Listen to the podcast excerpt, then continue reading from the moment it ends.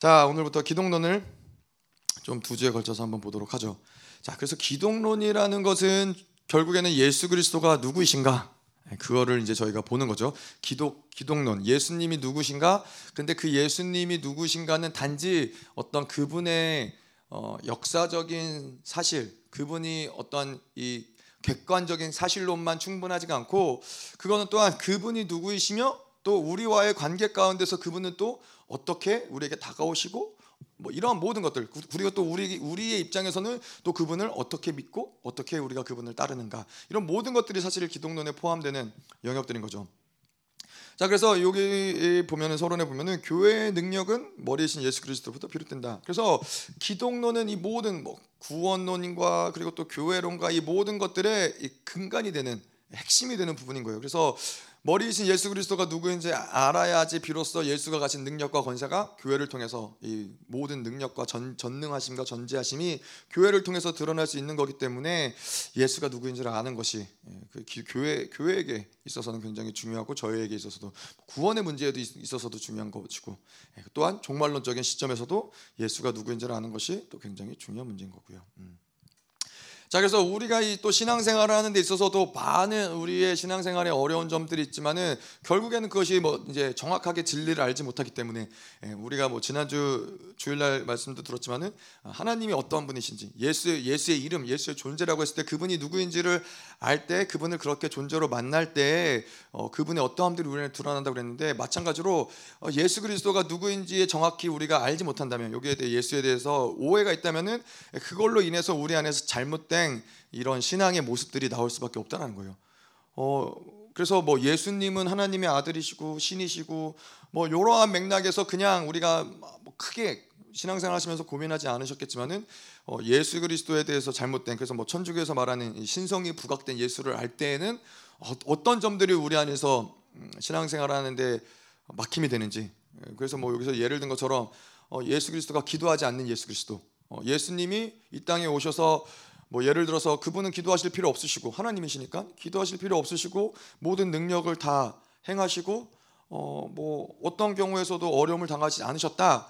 그러면은 그분은 하나님의 아들이실 수 있지만은 우리와 어, 어떤 관계인가? 우리에게 도대체 그분이 우리가 어떻게 그분을 따라야 되는지 아, 이러한 부분들이 정립이 되는 거죠. 그래서 만약에 그분은 철저하게 신이시고 뭐 기도를 하지도 고통을 당하시지도 뭐 그러시지 않으셨다면은 우리는 그분을 닮아가야 될 존재들이 아니라 우리는 그분을 그냥 예, 숭배해야 될 예, 그분을 신으로서 섬겨야 될 존재가 되는 거죠.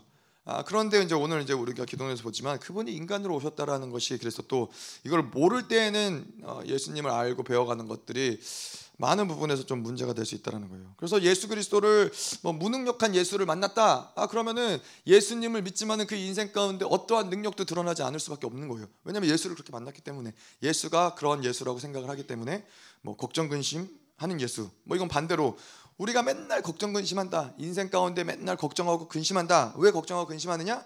예, 걱정 근심하는 예수를 만났기 때문이다. 예, 그런 것이죠. 예, 예수님은 예, 뭐 무에서 유를 창조하시고 오병이어의 기적 기적을 일으키시고 죽은 자를 살리시고 이러한 예수를 우리가 실질적으로 만났어야 되는데 그 예수를 만나지 못했기 때문에 사건을 만나면은 걱정하고 근심하고 그럴 수 있다는 거죠. 자 그래서 3번에 보면은 마찬가지로 기독론은 교회론, 구원론 이 모든 이 종말론 이 모든 것들의 핵심이 되는 거다. 구원의 그분은 구원의 모델이 되시고 또 그분은 그분을 통해서 교회 완성이 이루어진다. 이런 측면에서 이제 어, 기독론이 중요하다는 것이죠. 음, 자, 그래서 이 기독론에 대해서 조금 더 음, 보자면은 음, 네. 자, 일단 성경적 기독론을 좀 보면요. 그래서 중요한 거는 우리가 이야기한 대로 이 예수 그리스도가 누구이신가 요 영역은 사실은 다음 주에 보는 히브리서의 있는 기독론을 보면 더 자세히 나와요. 그분의 신성이 무엇이고 그분의 인성이 무엇이고 그분이 어떤 일을 행하셨고. 근데 이 마가복음을 통해서는 사실은 이 예수 그리스도가 누구이신지 나타나지만은 그분이 그분을 어떻게 드러내셨고 왜 또 그렇게 드러내실 수밖에 없었는지 예, 뭐냐면 여기서 얘기하는 대로 옳은 고백과 충분한 고백 예수 그리스도를 어, 많은 사람들이 그 당시에 예수님을 알던 사람들이 예수님을 만났어요. 그리고 또 예수님을 만나고 예수님을 어, 본인 나름대로 아 예수님은 이런 분이시구나라고 생각한 것들이 있다라는 거죠. 근데 그건 우리도 마찬가지죠. 우리도 모두가 다 예수님을 지금은 실질적으로 만난 건 아니지만은 말씀을 통해서 예수님을 만나지만은 각자가 다 그 예수님을 아 예수님이 이런 분이시구나라는 어떤 각자의 개념들이 있을 거라는 거예요. 그래서 제자를 향해서 예수님이 이제 마가복음 8장 27절에 보면은 사람들이 나를 누구라 하느냐 사람들이 예수님에 대한 소문을 듣고 예수님을 만나기도 하고 예수님을 따르기도 하고 했지만은 예수님이 나를 누구라 하느냐 예수님에 대한 사람들의 인식을 물어보신 거죠. 그래서 제자들이 이제 들은 대로 어떤 이는 예수님을 세례 요한이라고도 하고 어떤 이는 엘리야라고도 하고 예, 어떤 이는 선지자 중에 하나라고도 한다. 예, 그런 것이죠. 그래서 이 세례 요한이라고 하면 마가복음에도 6장에도 나온 것처럼 예수님 이것은 헤롯이 그런 고백을 했어요. 예수님에 대한 소문이 나타나고 자기가 죽였던 세례 요한이 다시 나타난 거 아니냐? 예. 그 예수님에 대한 어떤 이, 이 세례 요한이 가지고 있었던 어떤 그런 영향력이나 이런 것들에 대한 두려움이 있었던 존재이기 때문에 예수를 이제 자기가 아는 아는 한계 안에서 예수는 세례 요한이 아니냐 뭐 그런 식으로 어, 생각 고백을 하는 사람이 있었고요. 또 어떤 사람은 엘리야 어, 엘리야라고 이제 고백을 한 사람들은 또 여기 이야기한 대로 초림을 준비한 인물이다. 또 엘리야라는 특성을 보면은 이제 어 엘리야는 이 대세 대세의 흐름 가운데서 어 뭐 종교 지도자가 아니었고 또 어떤 이런 그 왕과 하나 된 어떤 그런 흐름들이 아니었거든요. 엘리야는 정확하게 이 아합을 꾸짖고 예, 이그 당시의 모든 이, 이 바알과 아세라 선지자들을 어, 심판하고 이런 어떠한 행보들을 보면서 아 뭔가 이 시대에 예수님이 오셔서 로마 제국을 뒤집어 엎고 아, 로마 제국을 대항하고 어떤 이러한 인물로서 예수님이 어, 엘리야 같은 인물이 아니냐라고 생각한 사람들이 있었다라는 거죠. 아, 그리고 하지만 이제 예수님은 어, 메시아이시지 메시아를 준비한 사람이 아니라는 거예요. 예, 그래서 분명히 세례 요한도 아니고 예, 엘리야도 아니다. 자 그리고 또 어떤 이들은 어, 선지자 어, 그분은 선지자라고 고백을 하는 사람도 있었는데 선지자라고 하면 예수님 우리가 보통 하나님을 잘 아는 사람, 하나님을 가까이서라고 이야기하잖아요. 그런데 예수님은 단지 그런 어떠한 하나님과 가까운 존, 이 살아계신 하나님의 모든 왕적인 권세를 가지신 분이셨죠.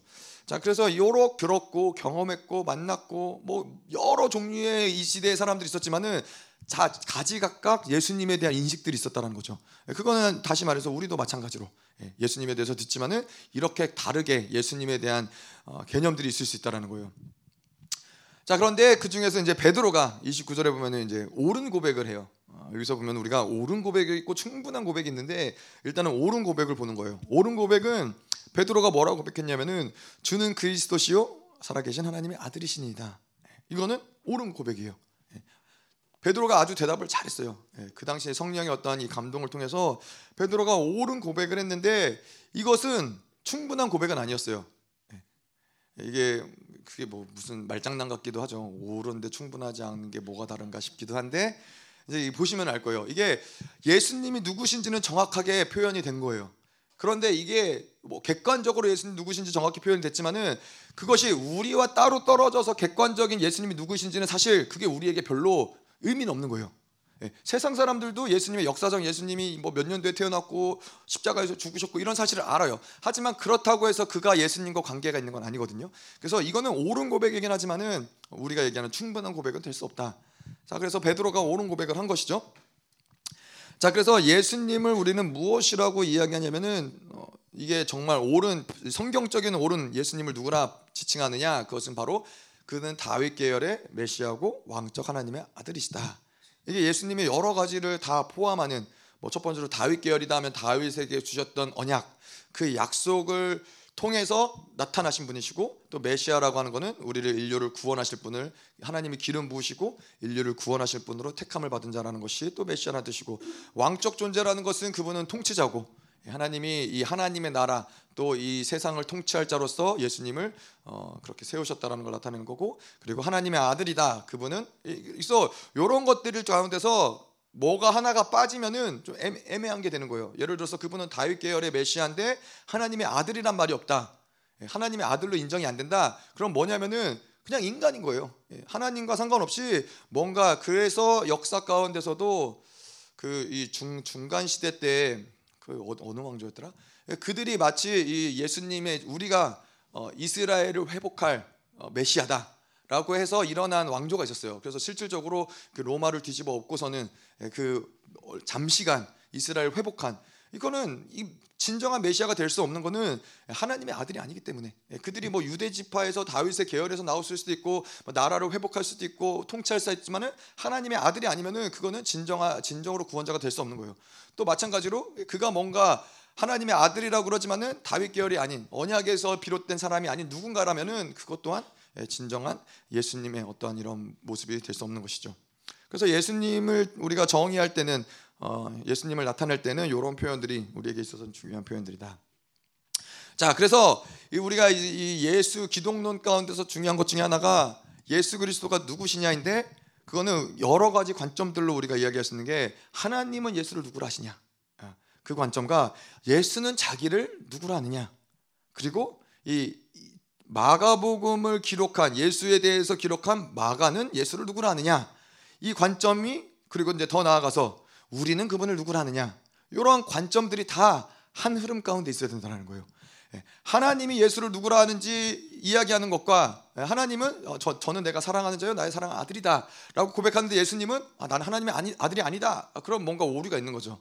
예, 그러면은 그는 하나님과 상관없는 자이겠죠. 뭔가 이렇게 하나님이 예수를 누구라 하시느냐, 스스로가 누구를 하시느냐, 마가가 누구라 하느냐, 우리가 누구라 하느냐 이러한 것들이 어, 다 일치돼야지 이게 정확한 관점이라는 것이죠. 예, 그래서 우리의 관점도 예, 그분을 예수를 이러한 맥락 가운데서 어, 그분을 바라봐야 될 수 있다라는 거예요. 자, 그런데 이제 예수님이 어, 이 땅에 오셔서 재민하신 거는 예수님이 재민한 행보는 무엇이냐면은 그분은 분명히 하나님의 아들이셨고 그분이 하나님의 본인이 하나님의 아들인 걸 모르셨느냐? 하나님의 아들인 거를 아셨어요. 그것이 그분의 정체성이에요. 아, 자기는 하나님의 아들로서 예수, 이 하나님의 인간을 향한 공의와 사랑의 이 갈등 가운데서 이것을 해결해 주기 위해서 자기가 이 땅 가운데 온 하나님의 아들이라는 것을 정확하게 알고 있었지만은 이 땅에 오셔서는 하나님의 아들이라는 것을 드러내지 않았어요. 그리고 하나님의 아들이라는 것을 드러내지 못하겠어요. 그리고 자기를 철저히 뭐라고 그랬냐? 인자다. 인자라고 표현했어요. 인자라는 것이 어, 인간이다, 인간의 아들이다, 인간이다라고 표현하는 거죠. 하나님이신데 그분의 정체성을 드러내지 않으시고 철저히 인간으로서 자기를 어, 드러냈다라는 거예요. 자, 이런 게좀 음, 저희 사실 이게 마가복음을 쭉 보면서 풀어야 될 부분이긴 하지만은 이런 게 참 의아하죠. 그냥 하나님의 아들로서 오셔서 나는 하나님의 아들이다. 어, 내가 이 땅 가운데 복음을 주고 구원을 주러 왔다.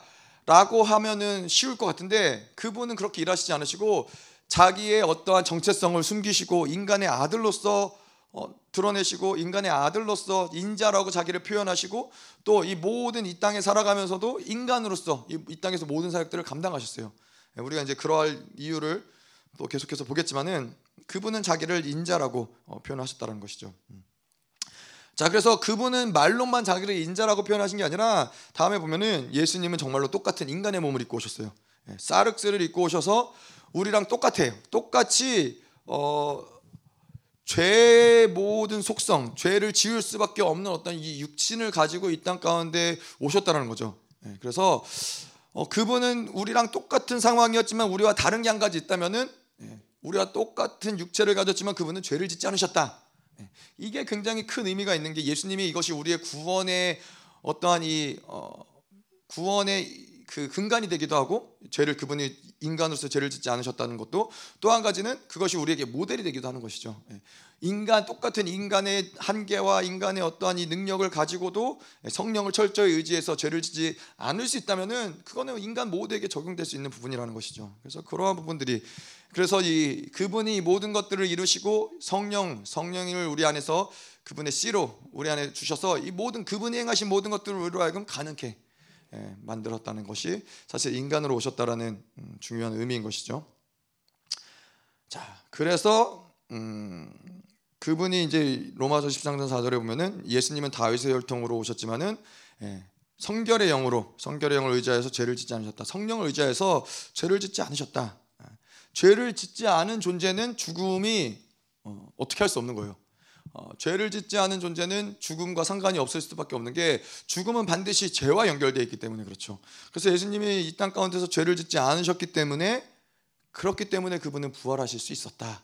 이것이 성립이 되는 거예요. 그래서 그냥 막연하게 그분이 뭐 하나님의 아들이었기 때문에 부활했다. 그분이 부활하려고 했으니까 부활했다가 아니라 그분이 이 땅 가운데서 그렇게 인간으로서 부단히 성령 충만하게 성령을 의지하셔서 죄를 짓지 않으셨고 또 이 하나님이 원래 이 창조 때부터 만들어 놓은 그 질서, 죄의 삭슨 사망이다라는 그 질서를 어기시지 않으셨기 때문에 부활하실 수 있었, 다는 것이죠. 예, 그래서 이거는 하나님의 정확한 질서 가운데서 어, 일어날 수 있었던 예수 그리스도가 그 모든 질서를 따라서 어, 자기의 죄 없음을 또 자기가 이 구원자임을 확증하는 어, 사건이 될 수 있었던 거죠. 자, 그 다음에는 축복 충분한 고백. 자, 충분한 고백 볼 텐데요.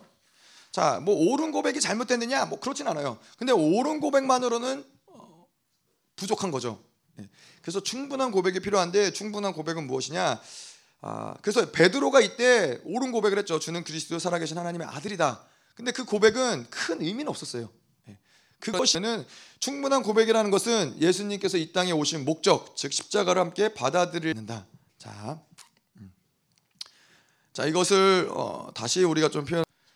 주님이라고 고백을 하는 것은 그분이 예수님을 왕으로 인정하는 거예요.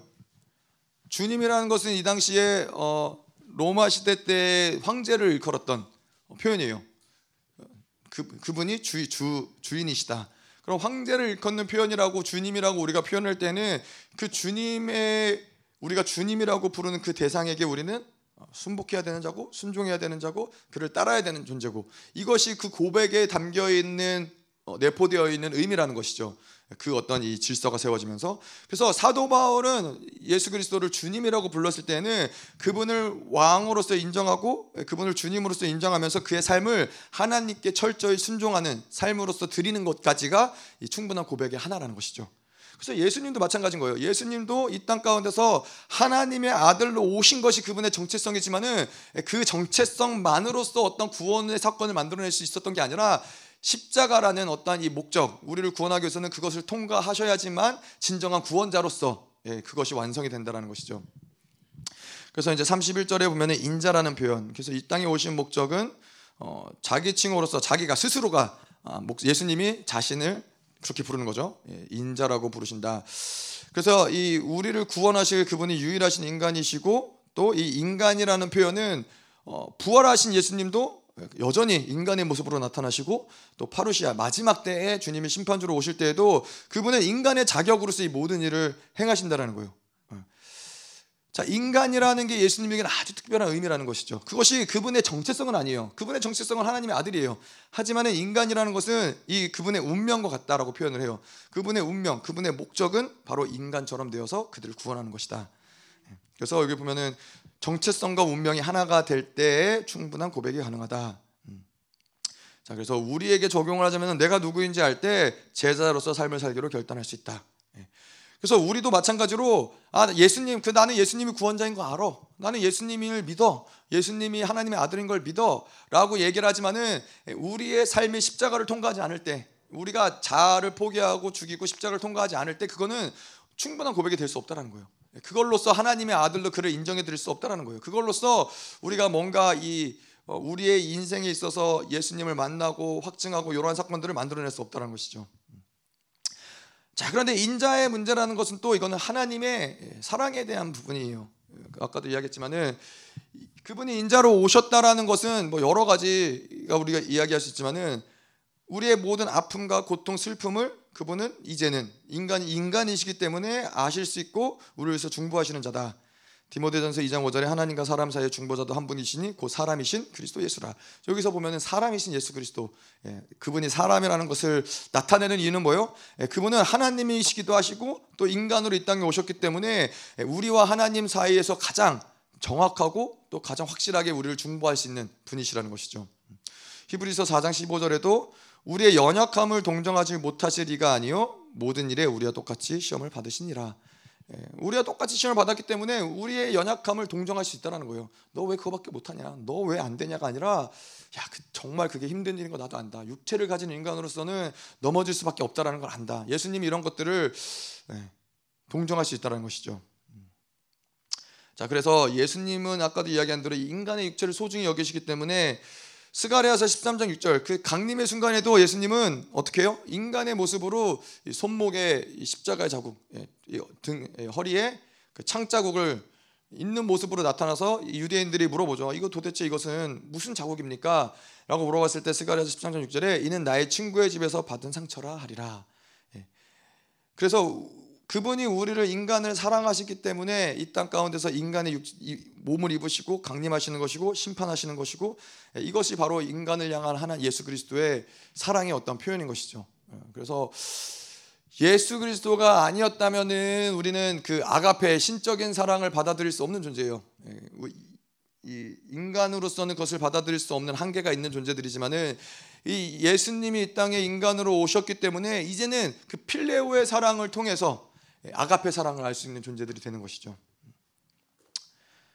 자, 그래서 어, 이 우리가 이 충분한 고백을 받고요. 그래서 옳은 고백의 한계는 옳은 고백, 하나님 예수 그리스도가 누구인지를 정확히 알고 고백을 하는 사람들은 그 십자가를 통과하지 않는 이상은 반드시 무너질 수밖에 없다는 거예요. 반드시 예수님을 어, 배신할 수밖에 없다는 거예요. 뭐 그거는 역사 가운데도 그렇고 바리새인들도 그렇고 메시아가 어떤 어떠한 모습으로 올지 어떠한 자일지 그런 것들을 다 베들레헴에서 날지 모든 것들을 알고 있었지만은 예, 그들은 자기의 탐욕과 자기의 어떤 권리를 가지고 있었던 자들은 예수님을 절대로 인정할 수 없었어요. 메시아로 절대로 인정할 수 없었던 것이죠.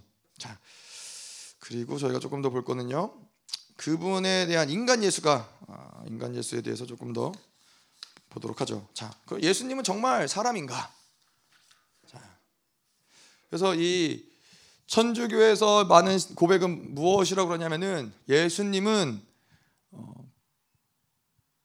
신이다라고 안 하면은 성경에서 뭐라 그러죠? 이 위배돼요. 그러니까 성경과 맞질 않아요. 예수님은 분명히 신이세요. 그런데 또 예수님은 인간이다라고 하면은 인간이 인간이다 하면은 거기에도 또 문제가 생겨요. 신이어도 문제가 생기고 인간이어도 문제가 생기니까 그걸 어떻게 해결하냐면은 예수님은 100% 신이고 100% 인간이다. 예. 그렇게 이제 어, 니케아 총회 예전에 그 종교 모든 이 기독교 뭐 천주교 그때는 이제 뭐 하나였죠 천주교가 없었죠. 예. 그래서 모든 이 종교인들이 모여서 결론을 내린 게 그는 100% 신이고 100% 인간이다. 예. 우리가 이야기하는 그분이 하나님의 아들의 정체성으로서 인자의 모습으로 그 운명을 가지고 하나님의 신성을 사용하지 않은 인간의 모습으로 살았다라고 풀어낸 것이 아니라 100% 신이고 100% 인간이다. 뭐 어떻게 신이고 어떻게 인간인지 몰라요. 그렇게 설명할 수가 없어요. 그런데 뭐 100% 신이기 때문에 오병이어의 기적도 가능하다. 하지만 또이100% 인간이기 때문에 고통을 당하셨다. 이렇게 되는 거예요. 그러니까는 굉장히 사실은 그럼 예수님은 뭐지? 라는 혼란이 그냥 뭐 들을 때는 받아들이지만은 우리 안에서 정확히 그분 누구신지 개념이 생, 길 수가 없는 부분들이 있는 것이죠. 그렇게 많은 시간, 오랜 시간 동안 이 교회 가운데 천주교 안에서도 이런 흐름 가운데서 계속 예수님을 그렇게 어, 애매모호한 존재로 어, 받아들인 것이죠. 자 그런데 우리가 이야기하는 것은 그분은 어, 정체성적으로 하나님의 아들이시지만은 이 땅에서 철저하게 인간으로 사셨고 예, 하나님의 신성을 철저히 보류하셨다. 예, 그것이 중요해요. 자 그래서 예수님은 정말 사람이냐? 사실 근데 이 족보를 보면은 또 우리가 어, 그 사람의 어떠함을 보면은 족보를 보면 알 수 있잖아요. 근데 예수님의 족보에 대해서 마태복음이나 누가복음이나 아, 예수님의 족보에 대해서 나와 있는 것이죠. 그래서 뿌리가 없이 그냥 어느 날 뚝딱하고 태어난 사람이 아니라는 거예요. 정확하게 이 성경에 어, 이거는 책이 없습니다. 예, 책이 없는 첨가된 부분이에요. 그래서 예, 참가하시면 책 찾으시면 못 찾으실 거예요. 예, 그래서 인간 예수에 대해서 아, 제가 좀 하다가 좀 뭔가 좀 부족한 것 같아서 제가 유상원 목사님이 어, 요 예정과 선택과 예정하면서 마가복음 이런 부분들 아 요한복음 이런 부분들 많이 박사 논문 쓰시 그러셔갖고 좀 부탁을 드렸어요. 좀 추가할 만한 자료가 없냐고 그래서 좀 자료를 주신 부분들이에요. 그래서 인간 예수에 대해서 어뭐뭐 그, 뭐 크게 뭐가 새로운 건 아니고 아마 다 아, 실 내용인데 그래서 어쨌건 그분은 인간으로 오셨는데 그분은 족보가 있으신 분이라는 것이죠. 그래서 어, 어느 날 뚝딱 무슨 뭐 이야기 가운데서 누가 누군가 만들어낸 이야기가 아니라 실질적으로 이 약속된 하나님의 약속대로 다윗의 혈통을 따라서 그 계보를 따라서 이제 예수님이 어, 그 요셉의 아들로서 성령으로 잉태하사 요셉의 아들로서 태어나신 것이 바로 이제 예수님이다. 예, 그래서 하셔서 주무시고 식사하시고 또 울기도 하시고 예, 그리고 또 부르짖기도 하시고 통과하실 이유가 전혀 없으시지만은 이런 것들은 무엇을 증명하느냐? 그분은 이 땅 가운데 철저히 인간이셨다는 것이죠. 예. 모양으로 혈과 육을 함께 지니심은 죽음을 통하여 죽음의 세력을 잡은 자 곧 마귀를 멸하시며 요한 1서의 4장 2절에는 이로써 너희가 하나님의 영을 알지니 곧 예수 그리스도께서 육체로 오신 것을 시인하는 영마다 하나님께 속한 것이요. 예. 이 육체를 그분은 가지시고 이 땅 가운데 오셨다라는 것이 우리가 요한일서에서도 보지만은 그것이 중요하다는 거예요. 그 육체로 오신 것을 부인하는 것은 어, 예, 적그리스도에게 속한 것, 예, 하나님으로부터 오지 않은 것. 예, 그래서 이 예, 수가 인간의 모습으로 오셨다는 것은 사실은 이 구원론 가운데서도 기독론 가운데서 굉장히 중요한 흐름 가운데 하나인 것이죠.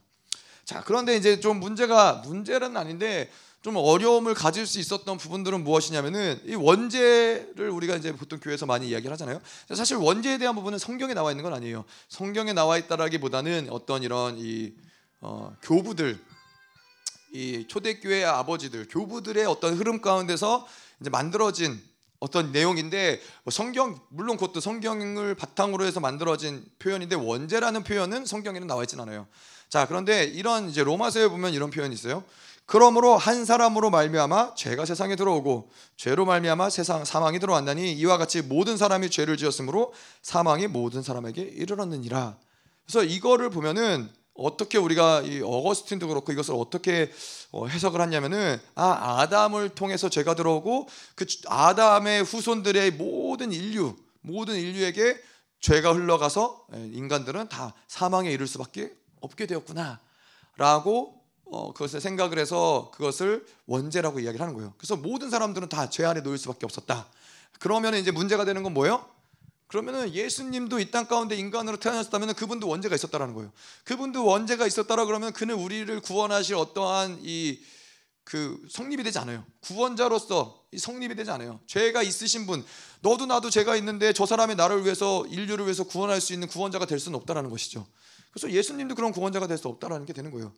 그런데 그래서 이 원죄라는 것은 어 어떻게 좀 이야기할 수 있냐면은 그분은 분명히 사륵스로 오셨어요. 그래서 그런 말씀들은 많아요. 이 로마서 1장 3절에도 그의 아들에 관하여 말하여는 육신으로는 다윗의 혈통에 나셨고 어, 그리고 8장 3절에 곧 죄로 말미암아 자기의 아들을 죄 있는 육신의 모양으로 보내어 육신의 죄를 정하사. 이건 다 사륵스예요. 자, 그렇다면은 사륵스를 어떻게 규정하는지가 사실 중요한 거거든요. 예수님 분명히 육신으로 오셨어요. 다 근데 이 사륵스라는 걸 우리가 그래서 계속 이야기했지만은 뭐냐면은 사륵스는 그 자체로는 죄가 아니에요.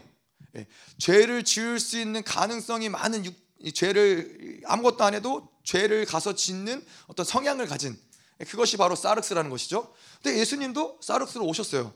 근데 예수님은 이 사르스를 가지셨지만은 성령님을 의지해서 죄를 짓지 않았죠. 우리도 뭐 성령 충만할 때는 죄를 짓지 않잖아요. 예, 우리는 그것이 뭐 뭐 한 시간, 두 시간, 뭐 하루 이렇게 가지만은 예수님은 이 평생 동안을 성령 충만한 상태로 살았으니까는 성령 충만한 상태에서는 물론 죄를 짓지 있다라는 것이죠. 예, 그래서 그분은 사르스로 오셨다라는 것인데 자 여기서 이제 우리가 좀 헷갈리는 혼란이 있는 이유는 우리가 얘기하는 죄성이라는 게 있고 죄책이라는 게 있어요. 근데 이 성경을 해석하는 이 교부들이 이것을 구분짓질 않았던 거예요. 자, 죄성이라는 걸 뭐냐면은 영어로 하자면은 sinful nature예요. 이게 바로 사르스예요. 죄성. 그 죄의 성 뭐죠? 네, 뭐 성질 뭐 약간 그런 죄 성이겠죠. 네, 그래서 죄성은 sinful nature. sinful nature를 한국말로 다시 바꿔서 얘기를 하자면은 네, 죄를 지을 수 있는 어떠한 이 성, 본, 본성 성향 뭐 이런 이런 느낌이죠. 그렇기 때문에 그거 자체는 죄가 아닌데 죄책은 뭐냐? 예, 이거를 영어로 하면 guilt. 죄책을 어떤 내가 죄를 지었기 때문에 그 죄에 대한 책임들 이런 것을 죄책이라고 그러는 거예요. 그래서 죄성과 죄책은 반드시 분명히 차이가 있어요. 그래서 육체를 가리키는 사락시는 죄성을 이야기하는 것이고 죄책은 자신이 직접 지은 죄로 인해서 발생되는 거예요. 그래서 성경에서도 뭐라고 그러냐면은 아버지가 지은 죄로 인하여서 그 아들이 그 죄, 죄 책을 죄의 책임을 지지 않는다라는 거예요.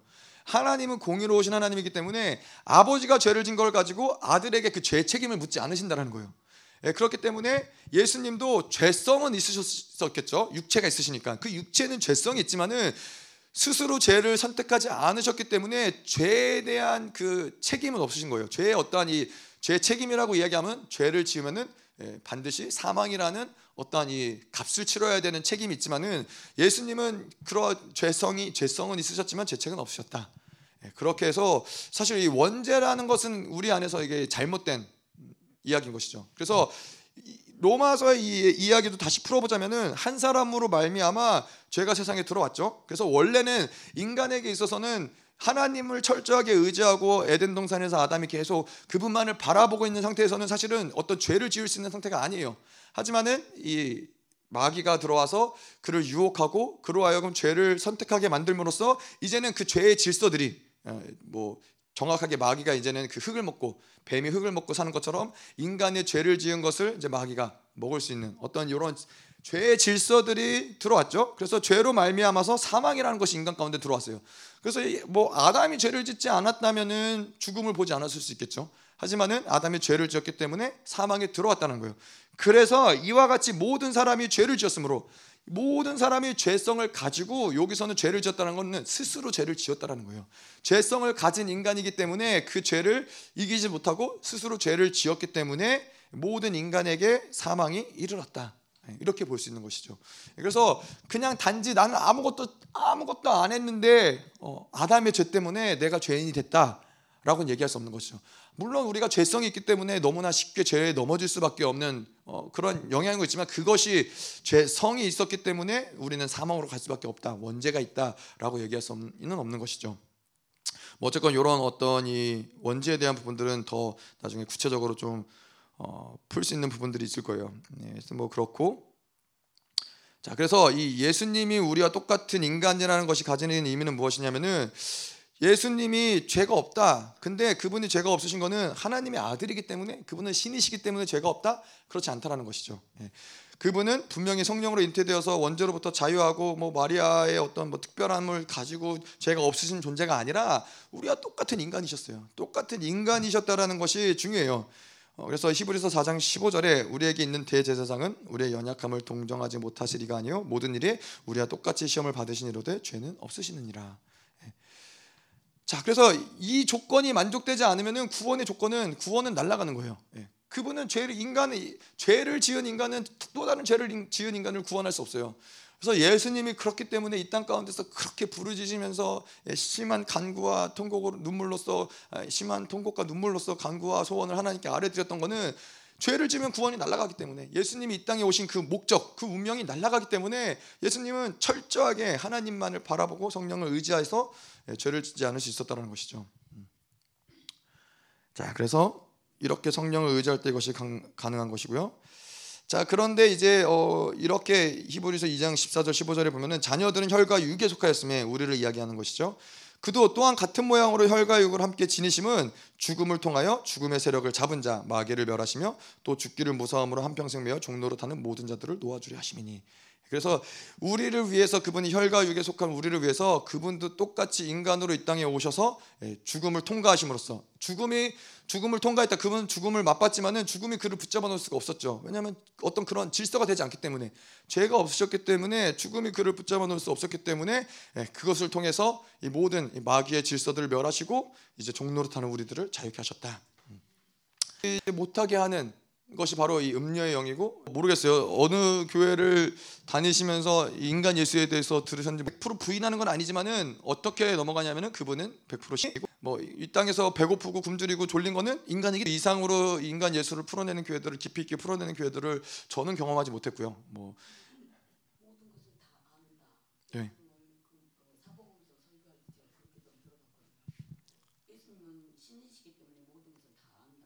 아, 그, 그러면은 그건 잘못된 설교죠. 네. 왜냐면은 일단은 예수님은 일단 기본적으로 이 땅에서 신성의 어떠함, 뭐 지식이 됐든 능력이 됐든 어떤 것도 사용하지 않으셨어요. 그래서 사실은 성경에도 복음서에도 보면은 예수님은 자기는 다 모른다 그러세요. 나는 모른다. 하나님이 알려주셔야 성령이 가르치시는 것만 말하고 성령이 가르치시는 것만 알지 나의, 나의 내가 스스로 말하지 않는다. 예, 그래서 인간 그분이 이 땅에서 예수님이 뭐 신성이셨기 때문에 뭐 저게 마귀 뭐 귀신 군대 귀신이 있었던 걸 예수님이 아셨느냐? 그거는 예수님의 신성으로 아신 게 아니라 철저히 성령을 의지해서 예, 성령이 말씀해 주신 것이죠. 뭐 그런데 사실은 이게 뭐가 그렇게 다르냐? 뭐 성령을 의지했든 신성을 가졌든 뭐 그게 무슨 차이냐? 근데 이제 아까도 말씀드린 대로 예, 그러면은 차이가 있죠. 그분이 존재 자체가 신성이기 때문에 이런 능력이 나오고 이런 지식 어떤 모든 이 전지의 전지가 가능하다면은 그거는 우리랑 상관없는 얘기인 거예요. 철저히 우리랑 그 우린 존재가 신이 아니니까 그 존재 자체가 다른 거죠. 그런데 이제 예수님 그렇기 때문에 예, 예수님이 이 땅 가운데 철저히 성령으로 의지하시고 인간의 모습으로 성령을 의지하시고 그분이 승천하실 때 뭐요? 우리에게 성령을 선물로 주셨어요. 예. 너희가 이 성령 충만했을 때 나보다 더 큰 일을 행하리라.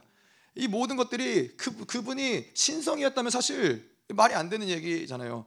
아니 그분은 신성이기 때문에 능력을 행하고 그분은 신이시기 하나님의 아들의 신이시기 때문에 모든 걸 다 알았는데 예, 그런데 우리에게 우리는 신, 신이 아닌 존재에게 성령을 주면서 너가 나보다 더 큰 일을 행하리라 예, 우리는 존재 자체가 다른 존재인데 그거는 가능하지 않은 얘기죠 근데 성령을 주시겠다는 얘기는 뭐예요?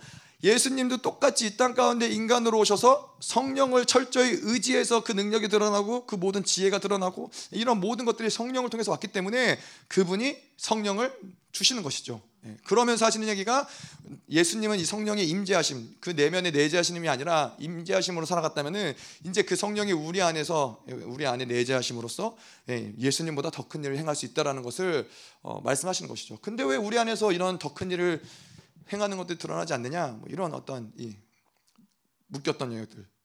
예, 정확하게 예수님이 누구인지를 만나고 예, 정확하게 예수님을 믿었을 때 그런 능력과 권세가 드러나는 것인데 우리에게는 계속 이 천주교나 이런 어떤 일이 잘못된 비진리들 예, 지난 지난 이 오랜 시간 초대교회 이후로 타락했던 교회들의 이런 잘못됐던 진리 체계들이 우리로 하여금 아무것도 할 수 없는 무능력한. 근데 예수님이 우리를 향한 목적은 그게 아니었거든요.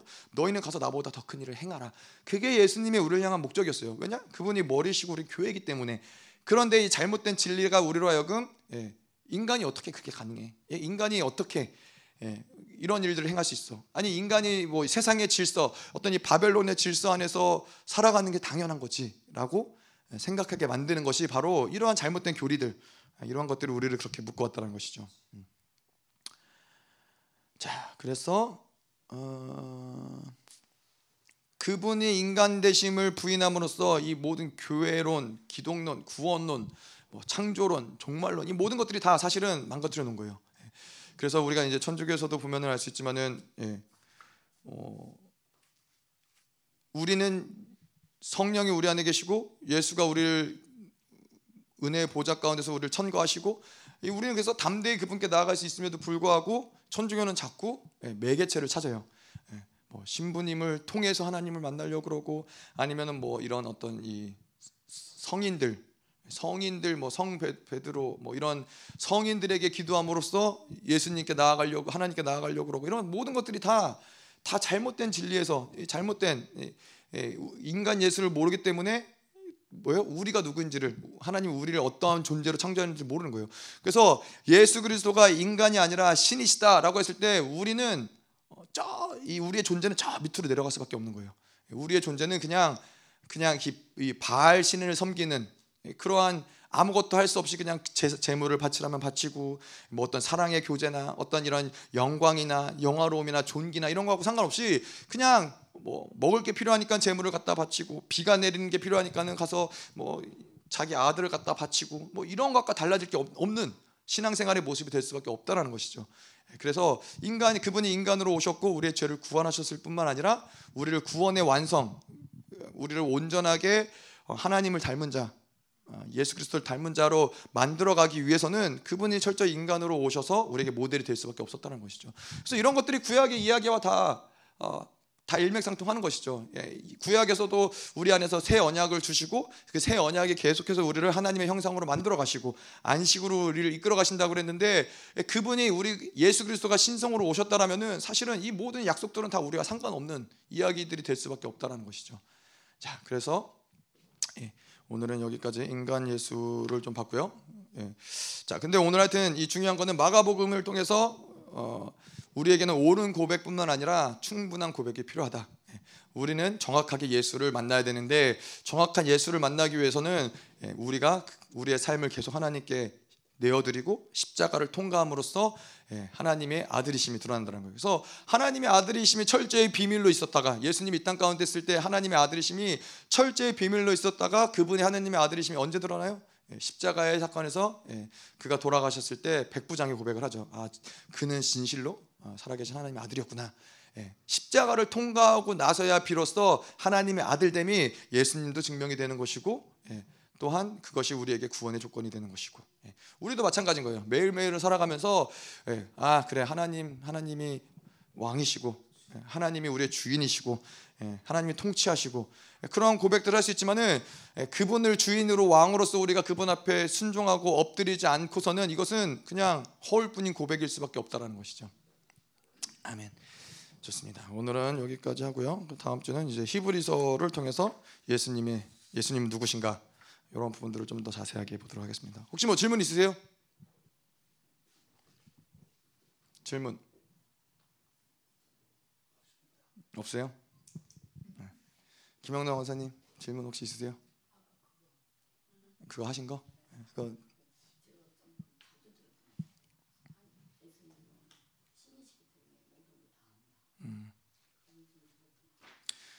예수님 그러니까 뭐 이 복음서에서 예수님의 행하신 모든 기적을 신이시기 때문에 하셨다라고 뭐 아니면 모든 것을 다 아셨다라고 하면은 그러면은 그분은 신성이신 것이죠. 그분은 그냥 이 땅 가운데서 하나님이셨던 것이죠. 예, 인간이 아니라 그럼 우리의 구원과는 상관없는 음.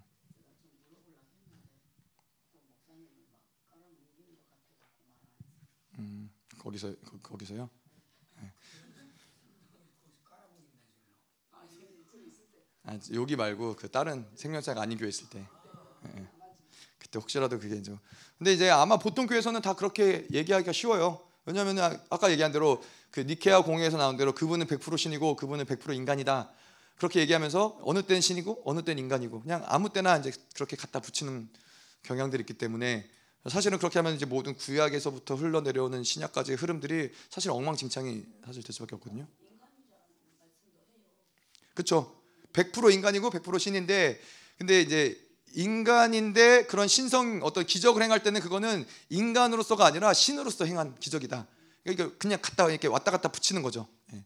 그렇게 인간이라고 분명히 얘기해요. 그분의 하나님의 아들로서 정체성이지만 이것도 이단이 돼요. 이것도 그러니까 그분은 100% 인간이시다. 예. 사실 잘못된 고백이에요. 예. 무슨 말씀인지 아시죠?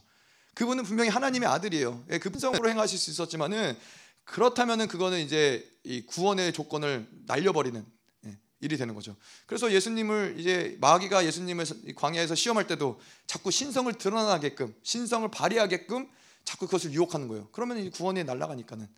예, 그런데 이제 우리가 이제 이야기할 때는 그분은 100% 그래서 인간이었다라고 그렇게 이야기하는 이단들도 있었어요.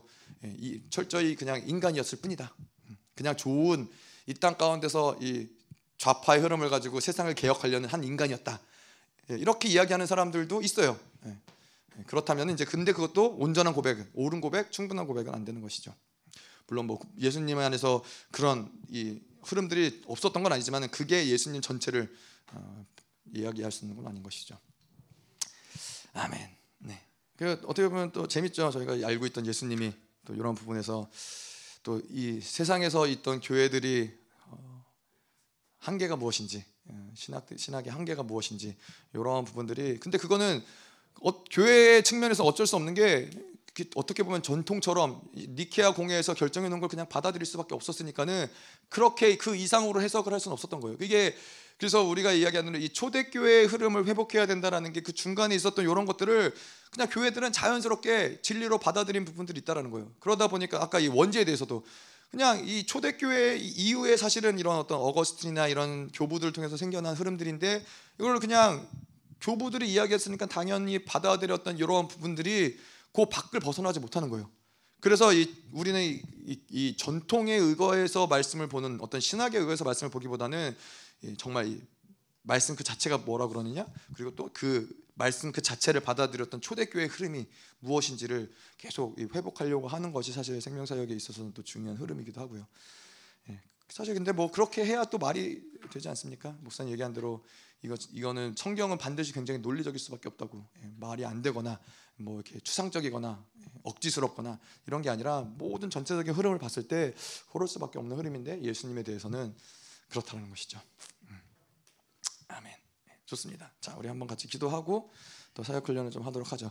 하나님 이 시간 그렇습니다. 하나님 우리가 정확하게 예수를 보게 하시고 예수를 알게 하시고 예수를 만나게 하시사 하나님 그것이 단지 옳은 고백뿐만 아니라 하나님 정확하게 그분을 만났다면은 하나님 우리 안에서 충분한 고백이 올라올 수밖에 없습니다. 하나님 하나님 우리 안에서 당신이 주님이시오 당신이 주인이시오 나의 삶을 주님께 헌신하며 하나님 당신만을 따르고 당신만 섬길 수밖에 없다는 하나님 충분한 고백이 하나님 우리 안에 올라올 수 있도록 하나님 이 시간 더 전면적으로 예수 그리스도를 만나게 하시고 예수 그리스도를 알아갈 수 있도록 하나님 역사해 달라고 같이 기도하시겠습니다.